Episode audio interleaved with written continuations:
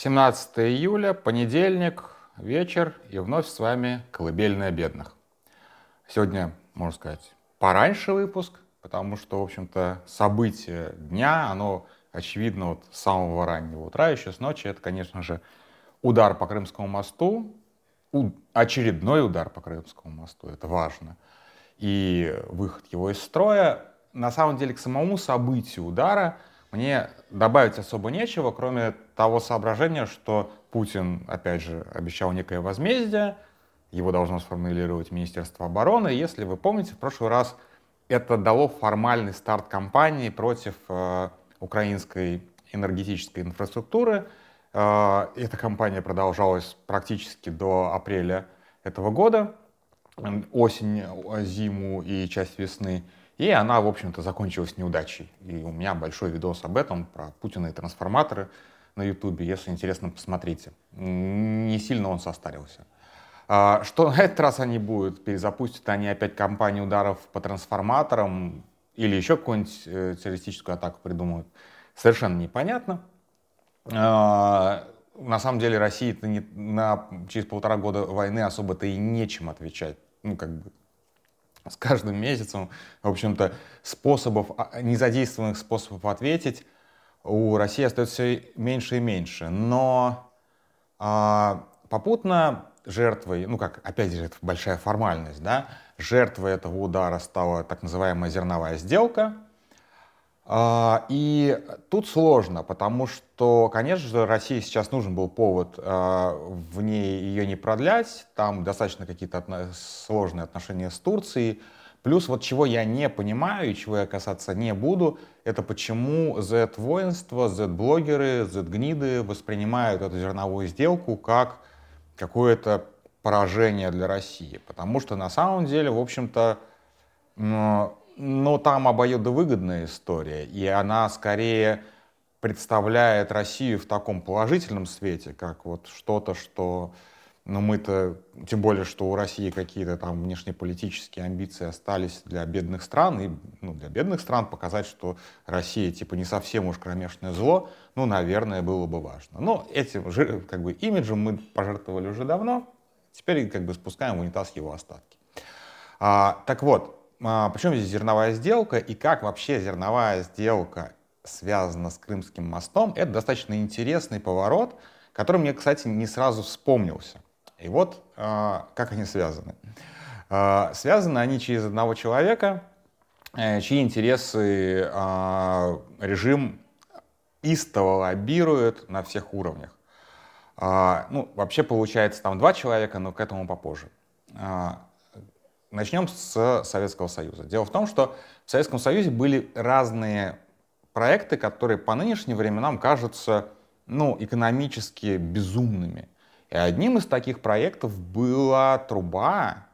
То есть вы все знаете, что есть труба газопроводная в Европу, есть э, труба нефтепроводная в Европу, в Китай и так далее. Ну, вот, там все эти потоки и так далее.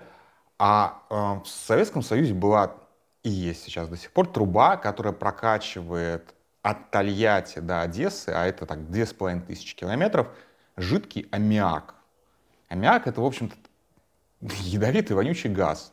Но из него делают э, азотные удобрения, которые ну, очень важны. И Советский Союз потреблял гораздо больше азотных удобрений.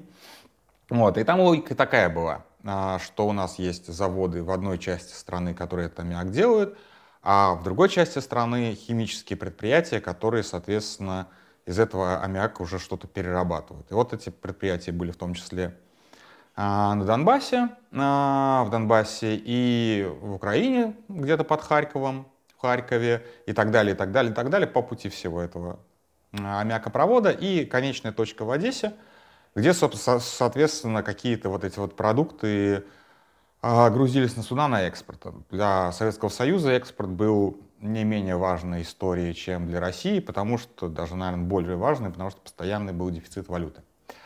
А, ну, Советский Союз развалился, труба-то осталась, и химпредприятия остались. И э, в отличие от предприятий более какой-то высокой переработки, вот у российских олигархов, э, да и украинских олигархов на самом деле, очень хорошо получалось а, несложная технологическая цепочка. То есть вообще как бы олигархи у нас не, не умеют в какие-то сложные продукты, а вот взять какое-то сырье минимальное, его переработать и отправить на экспорт, это у них прекрасно получается. С нефтью классно получается, с газом получается, с аммиаком тоже в принципе получилось. А, и эта схема работала. Как бы на самом деле Россия и Украина, как бы об этом мало на самом деле говорится, но Россия и Украина, в отличие от многих других стран, а, которые образовались после СССР, сохраняла очень долго очень тесные взаимовыгодные экономические связи, которые Путин разрушил. И очень важно, что наши страны, как бы обе страны, стали очень сильно беднее из-за э, ну, как бы из-за конфликта в целом, да, который вот уже, в общем-то, э, переживает длинную, но вторую фазу вообще-то войны, да, то есть как бы аннексия, вот это все, то есть как бы Украина от войны не стала богаче, но и Россия, в общем-то, как бы выстрелила себе в ногу, если не в пах, вот это вот а, вот этими как бы и аннексией, и последующей э, агрессией и так далее. Ну, давайте вернемся к этому э, говнопроводу. К чему, что я к нему зацепился? На самом деле у нас должен был где-то уже 4,5 года назад выйти текст, э, еще когда я работал на Карентайме вместе с Мишей Магловым, он даже написанный в черновиках лежит. Мы его не публиковали по разным там, причинам, не связанным, не, не дай бог подумать, не связанным с цензурой. Это чисто вот бюрократическая э, неповоротливость Карентайма, которая вечно как бы... Ну, в общем, не вышел и не вышел текст. Черновик остался. И вот что выяснилось, что оказывается, что, э, в какой-то момент, еще до войны, э, то есть вот этот вот а, аммиакопровод, он как бы соединяет потребителей, э, ой, как бы производителей, потребителей и порт, да? Вот. А одного из э, производителей э, в э, Воронежской области, в городе Россош, потихонечку купил Аркадий Ротенберг. И, собственно, все это время, с 2014 года, а, по этой трубе прокачивался аммиак Аркадия Ротенберга. Аркадий Ротенберг, как известно, под санкциями, под международными санкциями, под украинскими санкциями, совершенно не мешало бизнесу. Более того, Украина с этого практически ни хера не получала, потому что фактически как бы там никакой таможни не было. То есть газ просто прокачивался через Украину. Там не, не, не факт, что бесплатно, но а, в любом случае. А, и одновременно с этим Аркадий Ротенберг строил, как известно, Крымский мост. То есть чувак прокачивает, э, чувак, который имеет прямое отношение к аннексии Крыма, прокачивает через Украину свою продукцию, и Украину на это, ну не то чтобы совсем закрывает глаза, там все-таки была схема, которая немножечко раз, как бы прятала Аркадия Ротенберга изначально, а чтобы избежать, соответственно, американских санкций, весь этот аммиак, он продавался через компанию, зарегистрированную в Дубае. Владельцев этой компании мы выяснить их не удалось. Ну, вы понимаете, закрытый реестр, скорее всего, это прокладка, которую Ротенберг или не Ротенберг, я не знаю, а, ну, кто-то из соответствующего олигархата использует для того, чтобы поставлять этот аммиак на рынке США. Вот. А, что тут важно? А, на самом деле вот этот Рассашанский заводик, он не самый большой на этой трубе. А, и дальше уже события происходили где-то в 2019 или даже в 2021 году. Да, в 2021 году, а, уже перед самой войной, для Тольятти случилось эпохальное событие. Дело в том, что в Тольятти очень много, кроме автоваза, там есть еще очень много всяких вредных производств, отвратительных совершенно. Это ужасно, ну как бы уральцам так не скажешь, но это ужасно с точки зрения экологии а, город. И один из таких вот отвратительных заводов, который там есть, это Тольятти Азот.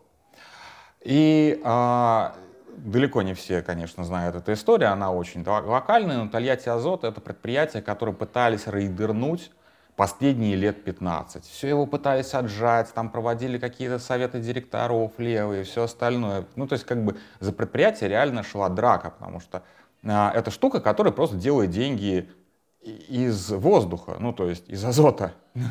Как вы знаете, в воздухе азота больше, чем кислорода. То есть это штука, которая делает деньги из воздуха, и, конечно, за нее была большая драка, и в итоге эту драку, а в этой драке в 2021 году победил владелец Уралхима Дмитрий Мазепин. А, если не ошибаюсь, папаня известного автогонщика Формулы-1 Никиты Мазепина. А, и, собственно, он стал на самом деле не, уже не Ротенберг, а поскольку этот завод все-таки покрупнее, он стал главным а, а, бенефициаром вот этой вот большой желтой трубы, которая проходит через э, всю Россию, всю Украину, заканчивается в Одессе. И, собственно, если вы сейчас загуглите Мазепин Путин, первое, что он выдаст, это как э, Мазепин встречается с Путиным и ноет по поводу, вот как раз еще в прошлом летом, почти год назад, ноет по поводу того, что Украина вот заблокировала этот, э, этот газопроводик, и из-за этого он теперь страдает. То есть Мазепин, суть, суть в чем?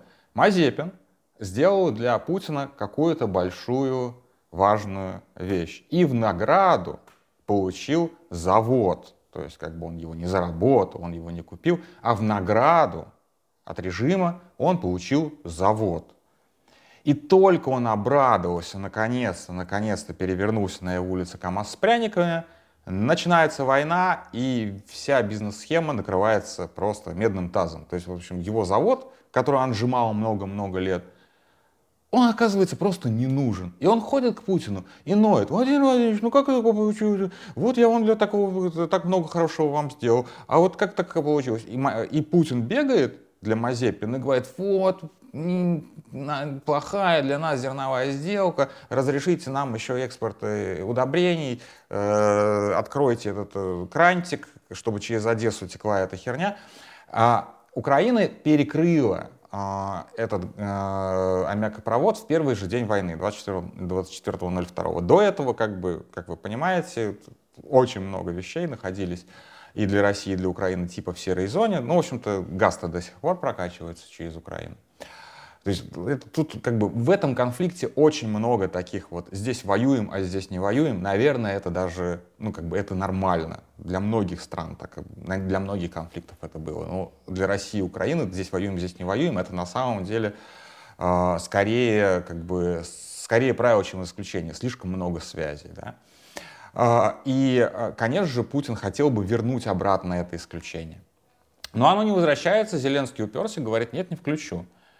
А, и как бы я здесь скорее поддержу а, Зеленского по одной простой причине, потому что, а, ну, вообще-то говоря, это яд, который как бы большая такая вот бомба химического оружия, да, вот как бы большая мина химическая заложена, она проходит через всю Украину, она через мостик перекинута, например, над Днепром, да, то есть как бы э, резервуары для хранения этого самого аммиака есть в Одессе, которая постоянно находится под ударом. И вообще как бы перекачивать, хранить у себя, накапливать вот эту вот э, дрянь во время войны, ну это нерационально. Россия не может гарантировать безопасность, что ее ракеты не промахнутся и не ударят по хранилищу ядовитого газа. Так, такую гарантию Россия дать не может. Она все равно будет атаковать Одессу, хотя я черт я вот не понимаю, в чем как бы военный смысл атак Одессы. Они случаются, как вы знаете, достаточно регулярно. А, так вот, возвращаясь, то есть получается у нас что? Что а, как бы мы все там, опять же, вот к моей телеге про антипутиноцентризм, а, когда надо, Путин бегает реально породеть за своего человечка, за Ротенбергов, которые сейчас соответственно, понесли убытки, за Мазепина, который терпит убытки и так далее. То есть он реально бегает э, по поручениям каких-то серьезных господ и не видит в этом никакой, как бы, ничего плохого. Ну, таким образом, э, так он воспринимает интересы России. То есть вот он защищает интересы России, защищая интересы кошелька Мазепина, его соответствующие прокладки, там нет, Аркади, аркадьевские прокладки в Дубае, еще какой-то а, прокладки зарегистрированные в США, которые будут, как бы, чтобы вы понимали, естественно, прибыль от всей этой схемы, она же не в России остается, она остается как раз в этих вот самых э, офшорных прокладках, где, собственно, продается, э, продается вся, вся эта гадость. Вот. Ну вот да, вот как бы интересы этих кошельков он защищает. Э, для него а, тот же самый Мазепин, тот же самый Ротенберг а, имеют ценность, имеют значение, так же как возвращаясь, опять же, к Турции, к обменам э, пленными, к азовцам, Азот, Азов, господи, все на... А, вы помните, кого тогда освободили? Освободили Виктора Медведчука. За Медведчука Путин тоже готов просто как бы готов что угодно сделать, готов кого угодно менять. То есть вот как бы есть определенный круг людей, чьим мнением он дорожит, чьим расположением он дорожит, чьими деньгами он э, дорожит, чьими интересами он дорожит, и где он готов как бы просто э, наступить на горло своей же специальной военной операции ради того, чтобы этим человечкам стало получше, как бы, вот этим вот кабанчиком. А, разумеется, там гораздо более сложные отношения. Я думаю, что там отношения скорее как, опять же, были у Прику, как у, у него были с Пригожиным. То есть вот здесь ты зарабатываешь деньги, ну, то есть там вот на этом аммиаке или на, как у Пригожина было, на контрактах с Минобороны, а здесь ты деньги тратишь на то, что я скажу. Ну, то есть, например, на э, предвыборную кампанию или еще на что-то такое. То есть те самые деньги, которые, как бы, которыми власть распоряжается или в черную, или в серую. То есть в чем, как бы, опять же, преимущество, когда у тебя есть набор твоих олигархов. У тебя всегда есть некое количество кошачка, который ты можешь куда-то куда пустить, и никто тебя не спросит, куда оно пошло, на дворец или на какие-то на, на, на какую-то более продуктивную деятельность. Вот, поэтому, конечно, Мазепин для Путина важен, а Россия для Путина не очень важна. Аркадий Ротенберг для Путина важен, а, там а какой-нибудь, э, какая, какая-нибудь рода, которая прямо сейчас сгорает под э, э, артиллерийским ударом, для него, в общем-то, не важно. Ну, то есть вот примерно такая логика. Поэтому, конечно же, удар, собственно, Крымский мост для Путина не очень важен, но он всегда им может поступиться. Он подпишет любую зерновую сделку, а, которая будет, а, соответственно, выгодна его денежным дружкам. Вот на этом, наверное, все. Я думаю, что немножечко скучновато получилось. А, история как бы про коррупцию, всем коррупция уже надоела. Здесь я хотел закончить скорее такой странной мыслью, что мы опять выходим на то, что все боятся грозного Путина, который сейчас ударит э, ядерной бомбой куда-то, а в это время, э, собственно, человек занимается тем, что пытается отмыть грязную сделочку по, как бы, по прокачке какого-то там газа где-то. То есть для него, в общем-то, это не вяжется с э, образом человека, который собирается завоевать весь мир. Это вяжется с человеком, который, с образом человека, который, ну, действительно обиделся, да, да, да, да, да, да. Но вот его ощущение справедливости а, будет восстановлено, если э, ему просто вернут что-то, что зарабатывает деньги для его друзей. Вот как бы, я думаю, что и Украина это, собственно, ему не так важна. Вот если бы его как бы бизнесменам, которые там крутили какие-то схематозы через Украину, а, вернули все, что они там потеряли, и позволили по-прежнему а, обогащаться, кстати, за счет России, потому что все эти схемы, на которых богатели, богатели пропутинские украинские олигархи, это же были схемы по обману России, а не Укра... и Украины тоже, но и России. Вот если эти схемки все вернуть, то он, у него быстро рассеются какие-либо претензии к киевскому режиму фашистскому, сразу же нацисты исчезнут из лексикона, все остальное. То есть я не говорю, что Путиным руководят только исключительно бабки, но его обидка связана, скорее всего, больше все-таки с бабками. Вот. Ну, я придумал очередную версию, почему обиделся Путин. Вот, наверное, она будет не последняя, я еще придумаю в ближайшее время лет 10, о, 10 штук 10. Вот, на этом пока, пока, пока. До завтра.